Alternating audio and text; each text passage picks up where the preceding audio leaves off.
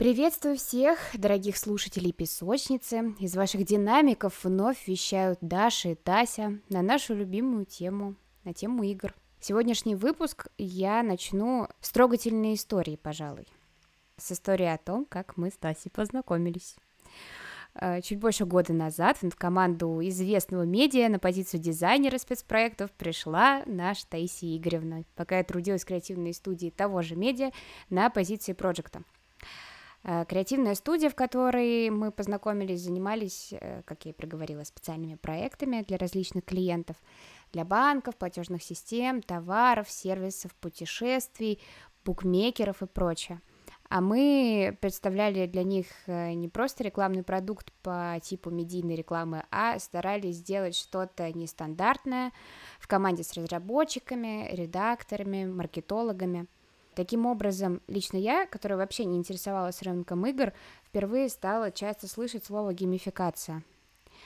Ну, я, наверное, понимала, что это процесс создания игр, но не совсем игр, Словом, что такое геймификация, это ключевое, что мы разберем в этом выпуске. Итак, Тася, а что для тебя геймификация такое? Ну, для меня в первую очередь это инструмент, э, который позволяет бизнесу решать его задачи. Это не процесс, это инструмент. Угу. Окей. Ну, я понимаю под геймификацию э, выдержку главных отличительных черт, наверное, коммуникации с клиентом. Ну, и клиент это в нашем случае не заказчик, который нас просит что-то геймифицировать, а пользователь э, приложение или тот, кто увидел рекламу. Для меня там типа, че, что, когда говорит, говорю о чертах, э, отличительных чертах игры, это вот как ты говорила еще в наших первых выпусках, э, упоминая Хёдингера, кажется, э, это наличие свободного действия человека, цель игры, игрового пространства, в общем, мне кажется, то, что в, любом, в любой геймификации это тоже должно присутствовать. Поэтому я, конечно, не претендую на то, чтобы это определение было единственно верным и истинным. Но все же стараюсь э, работать в индустрии, оставляя место для творчества, тестируя гипотезы в поисках оптимального рецепта геймификации. Тогда вопрос такой, когда ты впервые, ну, как тебе кажется, прокоммуницировала с геймификацией? Ну, то есть, когда ты себя поймала на мысли, что, о, вот это геймификация, это не совсем игра, но геймификация. Ты можешь поймать себя на такой мысли, когда ты осознанно понимаешь, что такое геймификация. И тогда ты сможешь отрефлексировать и такой, окей, это была сейчас геймификация, а не игра или какая-то фича приложения или что-то еще. Но было ли у тебя такое, что ты когда узнала, что такое геймификация, ну хотя бы примерно там начала понимать, что это такое, и такая, о, моя первая геймификация была вот там типа, когда я там, я не знаю, заказывала что-то в ресторане, еще что-нибудь такое. Ну да, а, это, наверное, когда я скачала приложение Duolingo, еще будучи школьником, и с помощью Duolingo пыталась э, как-то себя поддерживать в изучении языка. Вот, все приложение Duolingo — это, в принципе, чистая геймификация. И вот тогда, когда ты его скач- скачиваешь, либо же заходишь э, через браузер, ты себя ловишь на мысли, что это все геймификация. Ну, что конкретно? Какой там пользовательский путь был такой, что ты такая, я в игре, в игре образовательной? Короче, PBL геймификация, она как бы так и расшифровывается, типа points, badges, leaderboards. И это все было в Duolingo в 2015 году. Потом, когда все бизнесы условно и все различные приложения и продукты уже к себе это все внедрили и поняли, что если вы просто так ну, внедрите лидерборд, либо же вы просто так внедрите бейдж, это еще не значит, что вы успешно внедрили геймификацию. Ну так оно и есть, да. Мой первый опыт геймификации был тоже ну, там, школьные годы, условно говоря, а, потому что нам в школе наша ученица по биологии опытным путем нам помогала выяснить, э, насколько важны температура и свет. И прикол был в том, что нам нужно было проходить игрушку, где нам нужно было выставить э, количество света в 24 часов э, в сутках, которое мы даем растению и рыбке. и температуру, которую мы для них выставляем. И у кого было оптимальное это соотношение, у кого дольше прожила рыбка и растение, тот, условно говоря, и получал пятерку. Вот. Конечно, там не было ни бейджей, но своего рода лидерборд имелся по пятеркам. Так вот, Наверное, стоит предположить, что геймификация существует уже довольно давно, только сейчас начали они повсеместно, откровенно, открыто говорить. Вот, есть ощущение, что это все дело пришло у нас с Запада, вот, и мне кажется, ну, не то, что кажется, после долгого ресерча и понимания, как это все работает, мне кажется, что это пришло все после развития видеоигр активных, многопользовательских. Вот. А, что скажешь ты по этому поводу? Э, откуда. Откуда пошла геймификация, откуда пошел на нее тренд и после чего? То, что развитие видеоигр повлияло положительно на применение геймификации вообще начало ее как бы такого массового применения в бизнесе, я здесь тоже согласна. Но тут все было как бы в купе. Развитие технологий, Э, развитие мобильных устройств, э, развитие рынка и отрасли видеоигр как таковой, увеличение количества пользователей игроков, которые знают, что такое игры, играют в них. Все это, конечно же, повлияло на то, что геймификация стала настолько повсеместной. Так что здесь я согласна. Из видеоигр, многопользовательских онлайн не уверена. Запада, ну да, как и все, что приходит, приходит к нам с Запада. Насколько я знаю, э, насколько наслышана, читала по этому поводу, э, одним из первых, кто высказался насчет геймификации, это был Теодор Мелун, который говор... являлся профессором политической экономики в Массачусетском университете технологий, MIT. Вот, он э, рассматривал с разной позиции, как э, игры влияют на человека, и он высказался в адрес геймификации конкретно, что мотивация игроков зависит от баланса таких поведенческих факторов, как вызов, фантазия, любопытство и контроль. И таким образом, то есть человек, если какая, какой-то процесс геймифицирован, если там реклама или там пользовательский путь каким-то образом геймифицирован, тогда у человека появляется некоторый крючок э, из этих поведенческих факторов, который заставляет человека возвращаться в сервис или вовлекаться в него. Вот, поэтому кажется, как будто бы это целый тренд, который не имеет границ, и геймификация может быть в чем угодно и где угодно. Ну, то есть началось, насколько я понимаю, это все с какой-то информации, с геймификацией информации. В 2005 году появился, появилась первая контора Bunchball, вот, в, на Западе, которая непосредственно занималась э, геймификацией и появлением первых бейджев, насколько я понимаю, ачивок, которые мы так называем в, в простом языке. Что думаешь по этому поводу? По поводу крючков, по поводу поведенческих факторов и по поводу того, что геймифицировать можно где угодно и что угодно? Даша сказала, что в 2005 году появилось, появились первые такие ребята, которые начали что-то делать в поле геймификации. Если говорить более обширно и сразу захватить всю историю их развития, то можно поделить развитие геймификации на две эпохи. Это до 2015 года и после 2015 года. До 2015 года доминировала так называемая PBL-геймификация. Это геймификация, основанная на трех инструментах игровых которые внедрялись в продукты, это points, badges и leaderboards.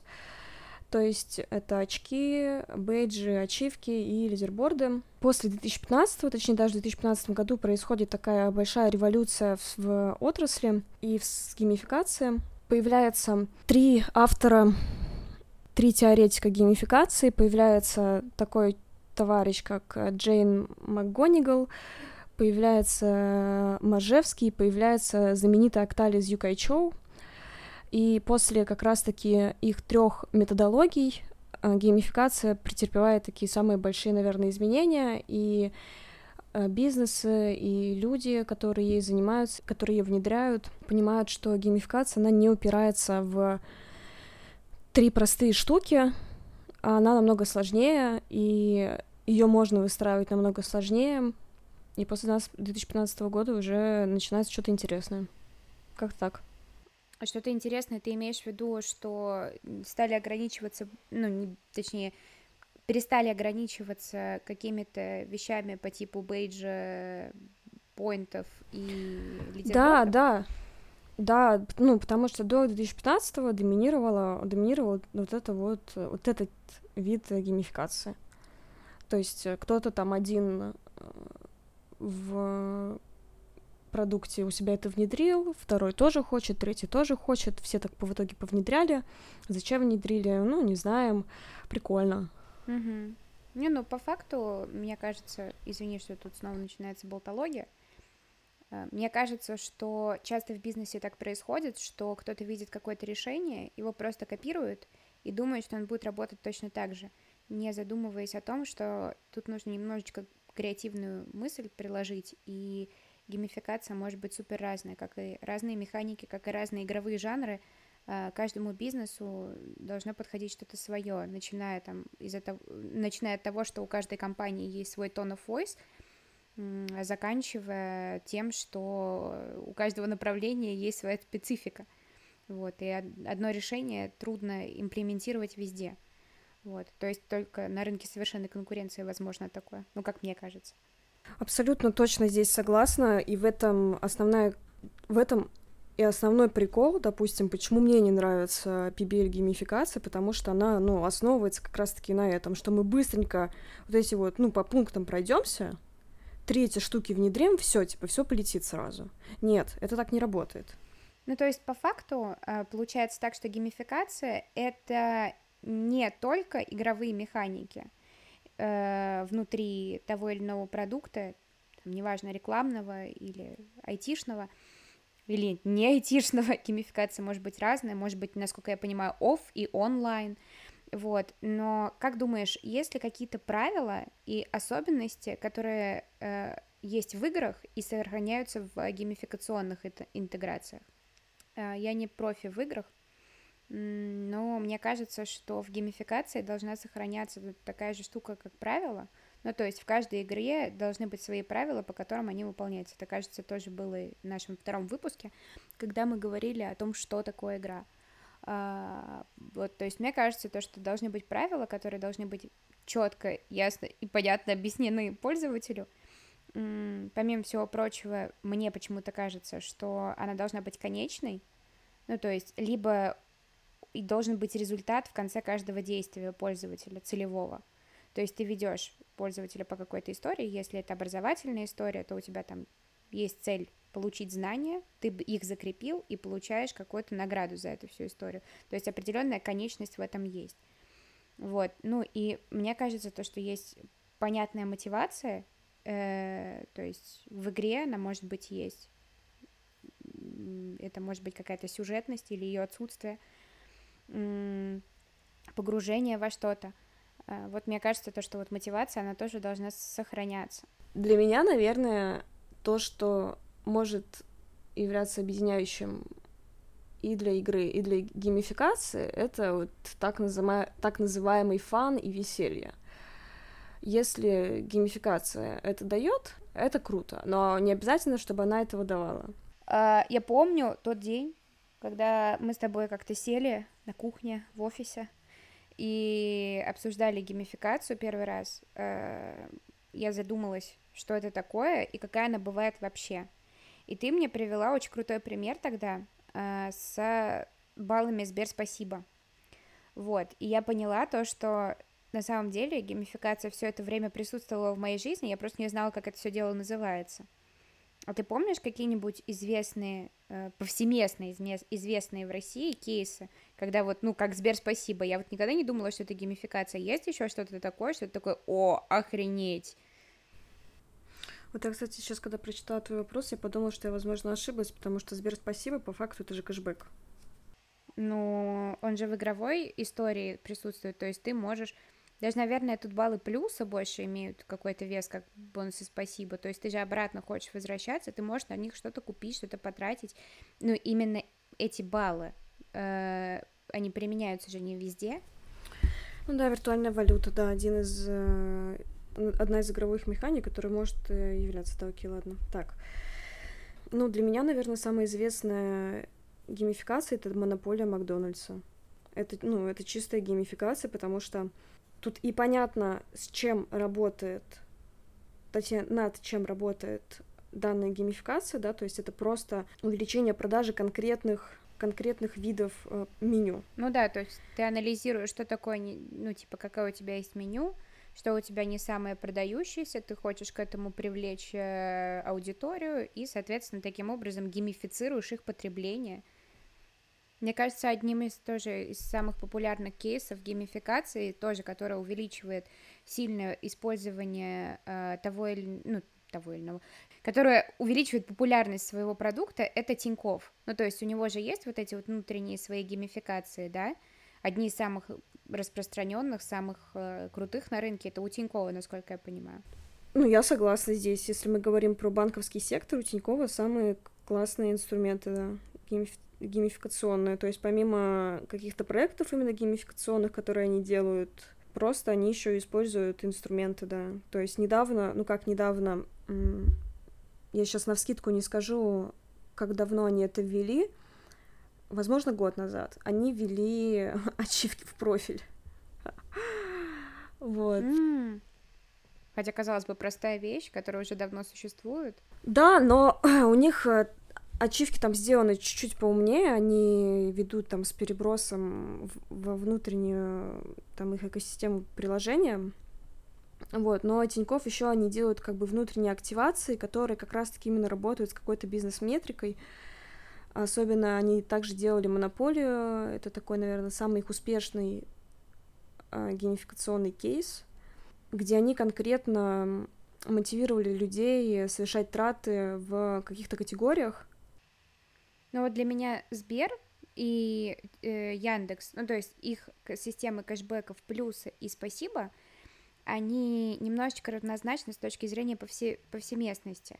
То есть э, вот Сбер спасибо по факту как банковский продукт, да, э, как банковская геймификация, она крутая, потому что ты эти баллы можешь потратить на определенную, ну то есть ты деньгами так и так распоряжаешься со своей карты, и э, Сбер Спасибо, он э, тебе позволяет увидеть, так скажем, те направления, куда ты можешь потратить эти деньги. Ну, то есть, условно говоря, я редко обращала внимание на свой баланс спасибо, потом обратила и такая смотрю, ого, у меня столько баллов, на что я их могу потратить. В прошлом году я себе таким образом оплатила полностью все билеты авиаперелеты по России – и, и узнала о том, что это возможно. То есть меня привлекли к э, авиаперелетам по своей необъятной. Вот. И, в принципе, наверное, часть э, своих задач, э, бизнес-задач или бренд-задач маркетинговых, они закрыли. Вот на мне, как на пользователя. У меня поднялась мотивация путешествовать по стране.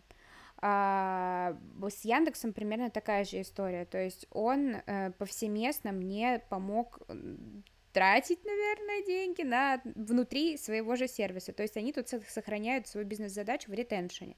Чем больше я езжу, условно говоря, на такси, а, ну, то есть, скажем, комфорта. Я вижу, что там небольшая разница в цене, но понимаю то, что если я поеду там комфортом, а не экономом, у меня придет кэшбэк, который я смогу потратить в лавке, когда в офисе захочу кушать. Вот, и это прикольно. Экосистемная такая история, которая заставляет остаться внутри экосистемы Яндекса. Вот. Э, и бизнес-задачу, как по мне, это решают прям супер круто. Вот. Повсеместность такая, у кого еще может наблюдаться с точки зрения геймификации, мне тут сразу как будто бы в голову ничего не приходит, но вдруг ты знаешь. Да, да, я просто думаю, ну, это уже такие более конкретные кейсы, понимаешь? А, а для обывателя, допустим, для человека геймификация это на самом деле Просто тут надо понимать, что э, мы можем провести такую вымышленную черточку, что ли, или как-то так разделить на какую-то простую геймификацию, геймификацию посложнее и сложную. По идее, простая геймификация э, это даже оценки в школе. Mm. Это тоже геймификация. Ну, тоже, тот же рейтинг, по факту. По, потому что обучение, да, рейтинг обучения, а, оно же, оно не обязано ставить ученикам оценки. Это один из методов. того, как э, стимулировать и мотивировать школьников, там, выполнять задания, учить. Да, он э, у нас, наверное, работает, ну да, вот, но если просто глобально на это посмотреть, не вдаваясь в подробности оценки, это геймификация. Если там вспомним какого-нибудь Га- Гарри Поттера, у них же нет оценок, но у них есть соревнования между факультетами. И на конец учебного года в этих соревнованиях дается, ну, типа, кубок победителю факультета. Чистая геймификация. По факту, да. Работа с мотивацией чистой воды. Не знаю, вот эти вот... Это, конечно, ужасно, мне не нравится этот инструмент, но сотрудник месяца. Да, лидерборд, по факту же. Да. А, если выстроить обучение, там, взаимодействие, обучение, допустим, взаимодействие пользователя с продуктом, э, с услугой, с чем-либо еще через веселье, через фан, да, вот, который так превозносится в играх, и вокруг чего, в принципе, строятся все игры. Ну, на мой взгляд, это будет потрясающе. Особенно, если мы говорим про образование, потому что ребенок до момента, когда он идет э, там, в детский сад, а потом идет в школу, все, как он учится, все, что он узнает о мире, то, как он взаимодействует, чаще всего он взаимодействует через игру. Ребенок играет, и это самое классное, что может быть, потому что ему весело, он узнает что-то новое, и вот это вот узнавание и вся деятельность, направленная на выполнение чего-либо, там, э, если это все превратить в игру, ему будет весело, и он не будет испытывать никаких проблем. Я считаю, что, ну, там, особенно если это говорить про образование, то вот эту вот игру надо переносить как бы дальше. В детском саду она еще более как-то менее сохраняется. В школе уже мы вступаем как бы в чуть большую социальную активность и в большую бюрократию, что ли, где убивается полностью вот это вот детское веселье.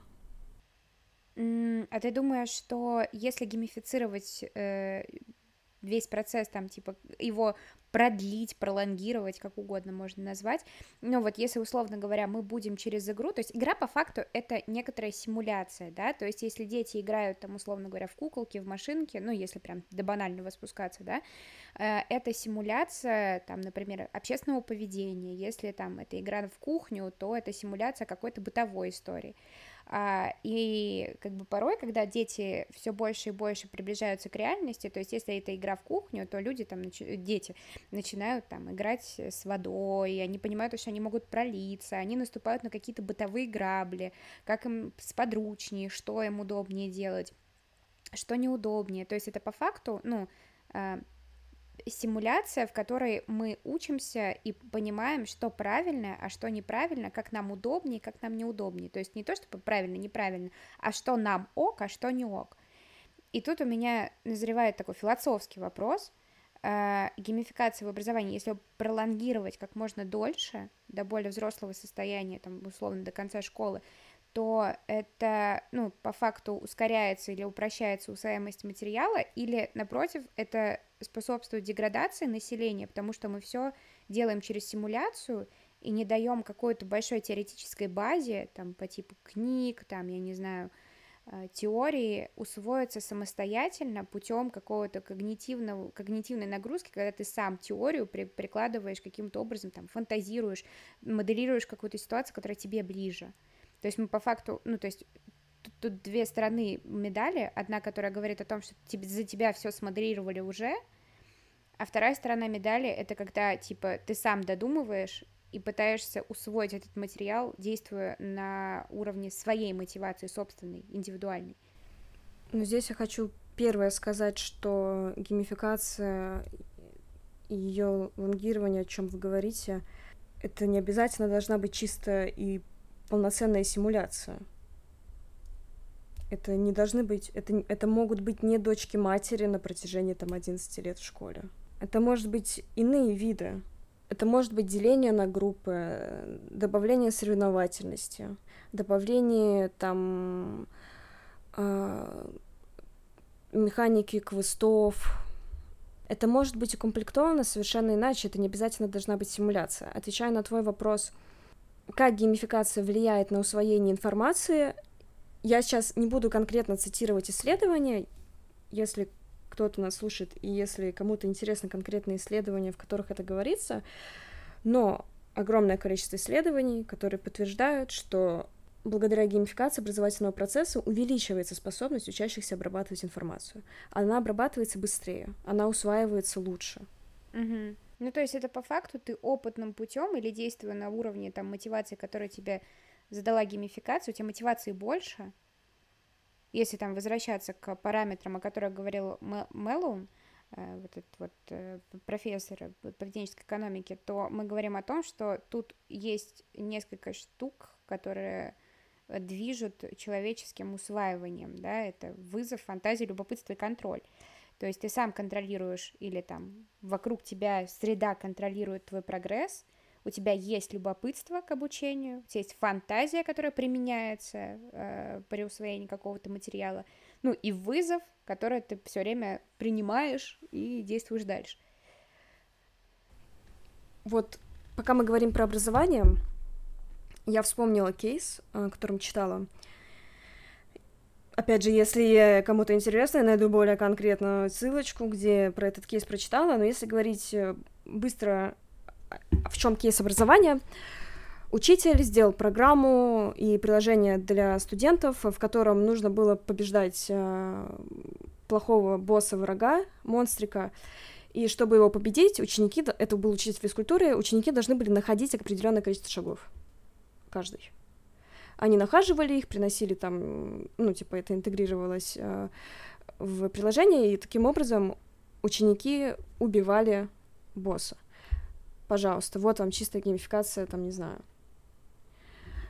э, для учителя физкультуры. Вот самое нестандартное, что можно было геймифицировать, это физкультуру. Она и так, мне кажется, геймифицирована максимально. Ну, то есть у тебя и так есть виды спорта, в которые ты можешь поиграть на физре, и тут дополнительно еще, чтобы, блин, народ не прогуливал, прикол. Прогуливаешь буквально 10 тысяч шагов. Интересно, интересно. Прикольно.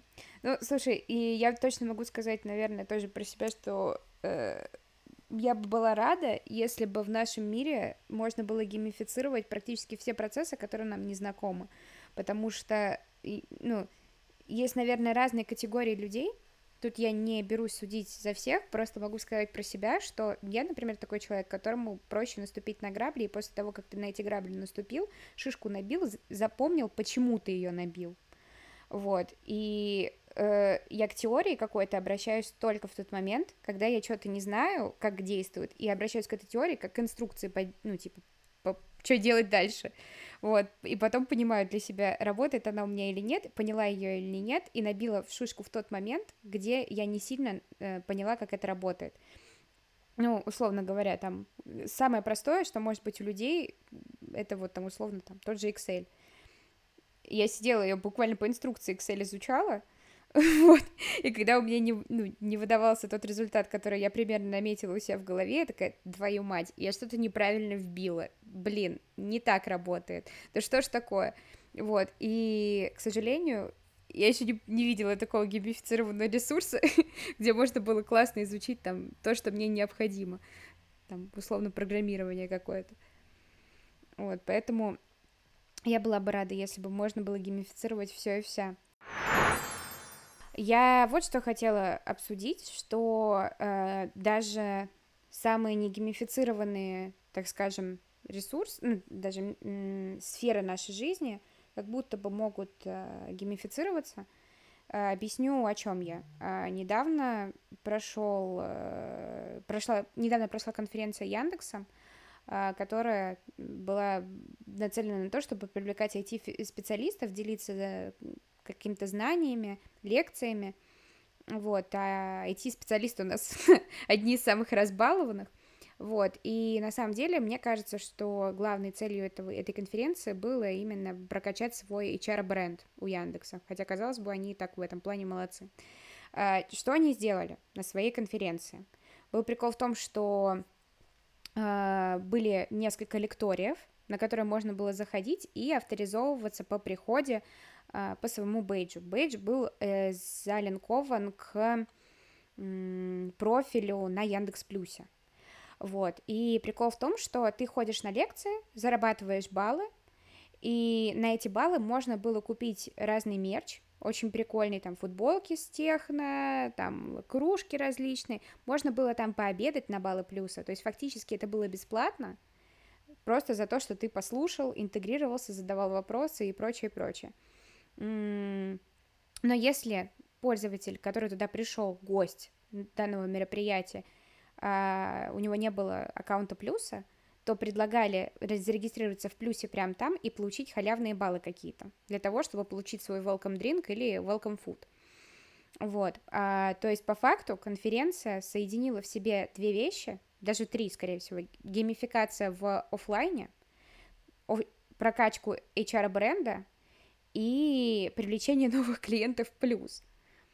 Вот, и э, на мой взгляд, мне кажется, это самое яркое подтверждение тому, что геймификация может быть вообще в любой сфере нашей жизни, офлайн, онлайн, любая сфера, отрасль, э, любое направление, в общем, бери, наливай, пей, делай, что угодно. Ну, про то, что можно ли в офлайне интегрировать геймификацию, да, можно. Ну, на мой взгляд, геймификацию можно интегрировать везде, везде, везде.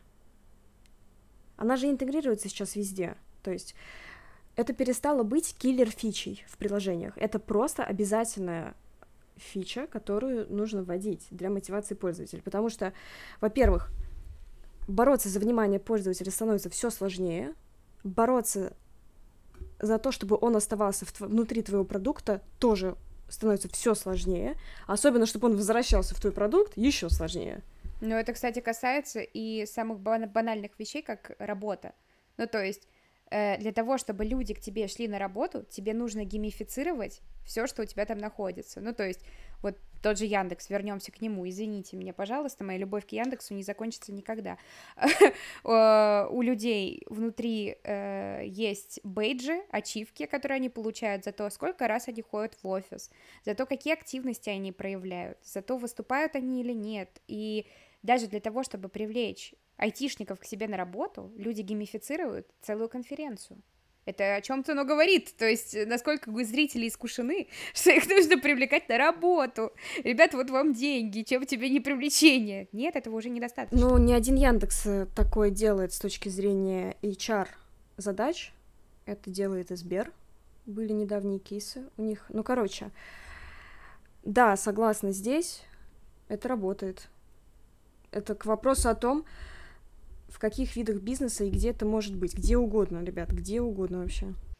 Ну, наверное, мы тут подведем такую логическую, логический вывод, логическую черту, что геймификация — это не просто этап диджитализации, э, это новая тенденция, которая стала для нас привычной. И то, что, ну, это часть ответвления прогресса, которая стала для нас привычной и обязательной частью. Потому что если вы этого нет, то у вас продукт выходит уже с определенным отсталым чем-то.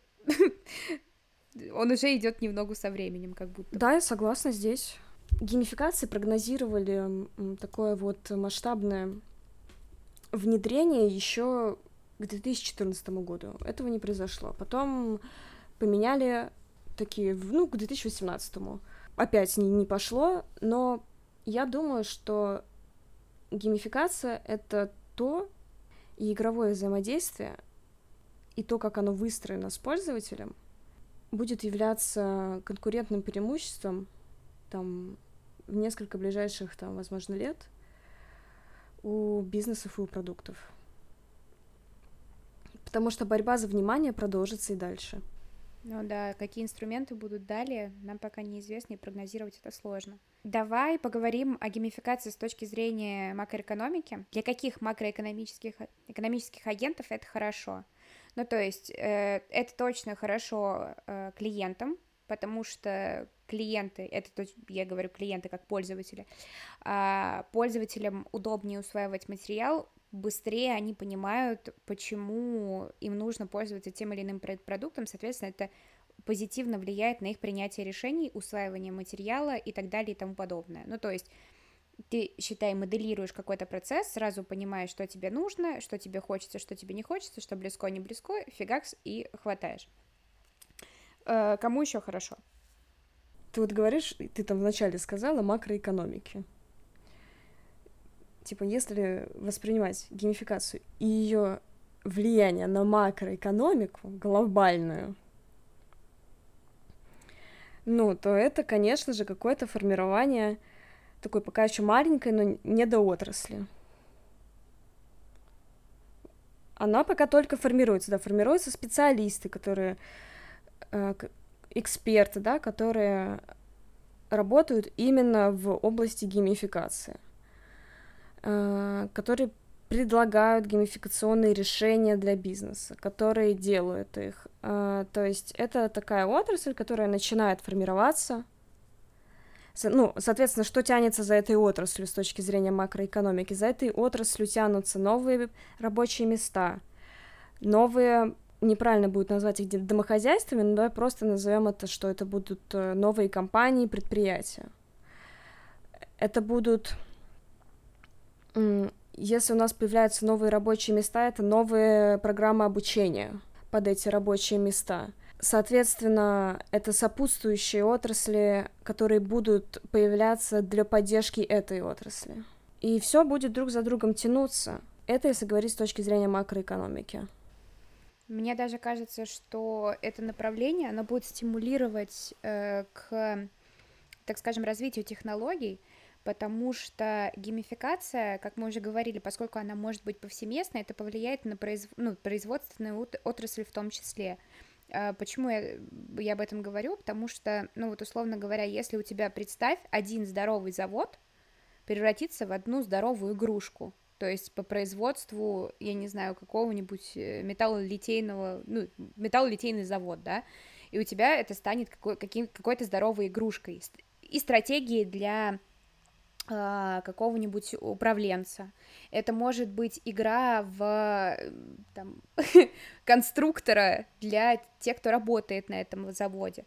То есть мотивация у сотрудников будет намного больше, и люди будут относиться к своей работе не просто как к месту, куда они приходят, там оставляют свое время, здоровье и там еще что-то, а будут относиться к этому как к отличному времяпрепровождению. То есть, условно говоря, это бустанет экономику на новый уровень, и циклы экономики будут работать чуть быстрее. Ну, то есть, это такая утопия, э, глобальная с моей точки зрения, конечно, я немножечко фаталист, но мне кажется, что... Подожди, подожди, а, а фатализм тут к чему? К тому, что я это все придумываю, и к тому, что я представляю, что геймификация, если ее можно распространить везде, вообще в каждой сфере нашей жизни, э, то весь мир превратится в одну большую игрушку, и людям просто так будет это, весело так это же не фатализм. Ну, фатализм — это вера в какую-то Думаю. высшую судьбу, которая тебя ведет в жизни. Ну, так вот, мне кажется, что это высшая судьба. Геймификация так, всего. Так оно и есть, типа, жизнь а, ну тогда ладно. Да, игра. Игра красиво. Жизнь игра. Я не знаю, мне почему-то это все ассоциируется с э, мультиком э, Ральф. Помнишь такой мультик? Помню. Где они все обитали в играх. И вот мне кажется, то, что все к этому может прийти. Ну, ну если прям. Да, мне кажется, вполне там первому игроку приготовиться. Угу, угу. Вот. Это дискуссионный такой, знаешь, больше вопрос на обсуждение, на пофантазировать, то, во что это все придет с развитием э, виртуальной реальности, с развитием э, VR-технологий, появятся ли виртуальные миры, появятся ли метавселенные, и войдут ли они так сильно в жизнь, как это сейчас как это было описано, допустим, в фантастических книжках. Мы этого не знаем.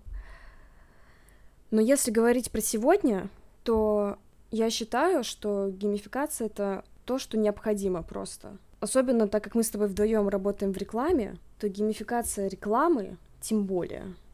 Потому что помимо того, что мы боремся с другими рекламодателями, ну, типа, с другими компаниями и с их рекламой, мы еще и боремся с человеком, для которого мы эту рекламу делаем. Мы на самом деле много с чем боремся тут, в этой сфере.